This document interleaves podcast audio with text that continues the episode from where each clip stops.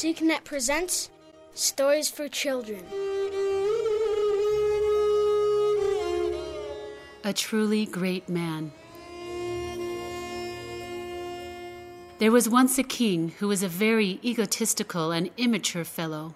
He thought he was the greatest and the best king that ever existed. He loved being king and he loved being able to tell people what to do. He thought that he was king because he was the best person that ever lived. I am so great. One day, this king decided to consult with his advisor. He summoned him and then asked him, Is there anyone happier than I am? Is there anyone more powerful than I am? More graceful than I am? I don't know if this kind of thing is even possible.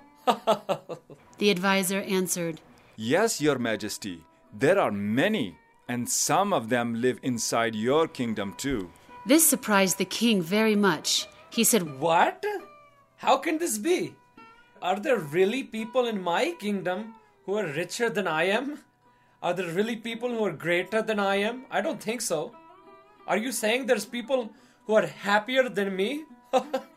if if there really is someone who's better than me, then why isn't he king, huh? Instead of me? And you tell me. His advisor said, Your Royal Highness, these people don't want to be king. The king was surprised. How can this be? I don't, I don't believe you. Just show me one person who is greater than I am.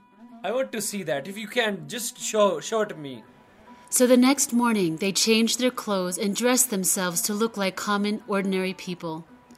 They mounted their horses and rode until they came to a small house deep in the middle of a forest.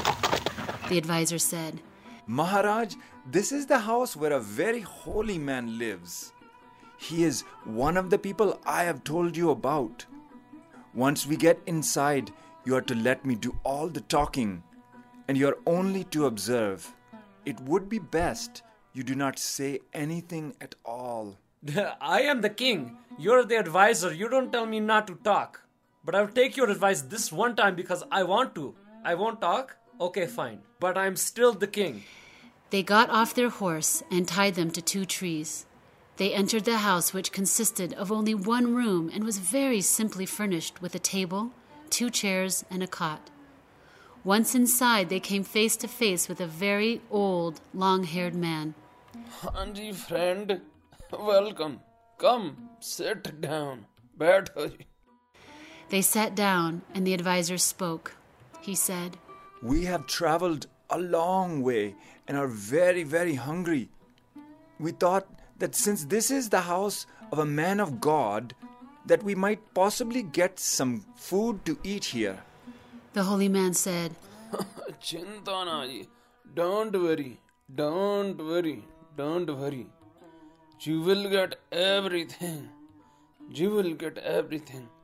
You will get everything. He said this about four or five times. Then the holy man left the room. The king looked around the small, undecorated room with disgust. As soon as they were alone, he questioned the advisor. Are, so this is where you have brought me? This is a man who is richer, happier, and greater than me? Just look at this place. Why this house isn't even as big as my kitchen in the palace? The advisor sighed and said, Ah, Just be patient, Maharaj. Wait, and you will see what happens. When the holy man finally returned about 15 minutes later, he laughed and said, Oh, God is very merciful. There is so much food. You won't believe it. Just uh, close your eyes and meditate on His grace. So they all closed their eyes, and the king thought, Perhaps this man is going to create a miracle. Maybe he'll bring me gold and rubies and beautiful jewels. he was becoming a little greedy. They all sat there and were very meditative. After a while, the holy man said, The Lord has been so kind. Now eat, dear friend.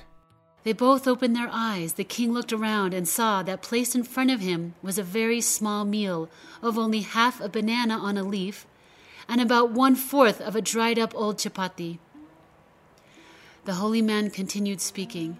He said, The Lord God has been very merciful and so, so kind. Normally, we have no food in the morning.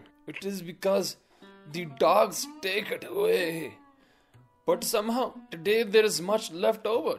It is by the divine grace that it is saved. It is so beautiful. I am so happy that you have come. Now that crazy king looked so angry at his advisor. Oi!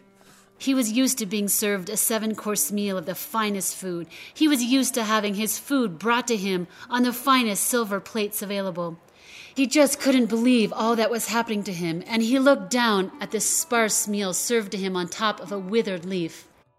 He was thinking, I rode all this way only to be served with such a disgusting and small breakfast? the advisor whispered to him, Your Majesty, don't be foolish. Just eat as I eat. Otherwise, this man will discover who we are. Start eating. Reluctantly, the king picked up the banana and bit into it. Oh. He started chewing and chewing, and much to his surprise, the bite in his mouth kept multiplying and multiplying. Keeps coming. After about half an hour, the king still hadn't finished that one bite. There's more, it won't go down. The advisor looked at him and said to the king, See? Try and finish it. The king said, Oh my god, that one bite has multiplied into like 60 bananas. And if I take a bite of this chapati, it will become like a, a dozen loaves of bread, more, so much bread. I'm not going to eat it. It's, it's too much. After a while, after chewing and chewing, he suddenly realized the miracle that was happening. The pride of being a powerful king left him. He felt totally humbled before this simple man of God. The king just fell on his belly and touched the feet of that holy man. He humbly said, Oh, your grace. Oh, man of God. One more favor. I am just nothing compared to you. I am a dust. Forgive me. Make me your disciple. I am king of this land, that's true. But how can I go back to my palace now? I can't. In my palace, one banana is just one banana. And here, one bite is equal to bananas and bananas and bananas and bananas. The holy man looked down and said, Oh, Maharaja, you are a king. You have a job to do, so do it. I'm a very simple man, so that's what I do. But there is something that we all can do. Everyone can do it, so that we are great. The king looked up into the compassionate eyes of the simple long haired man. What? What is it? You, as a king, can be kind to people, be loving and compassionate. Just look at people and see that they are a part of the infinite God. I also can do the same thing. The king nodded his head in acceptance. Ji, Hanji. With this new realization, he quietly got up. He went outside and mounted his horse. Accompanied by his advisor, he rode back to the palace, a more humble and somewhat wiser person from the whole experience. Vaheguru. So you see, the king thought he was great because of his power and wealth, but he learned from this simple man of God what it truly means to be great. Trusting in the universe and being grateful for what we have is where greatness truly comes from.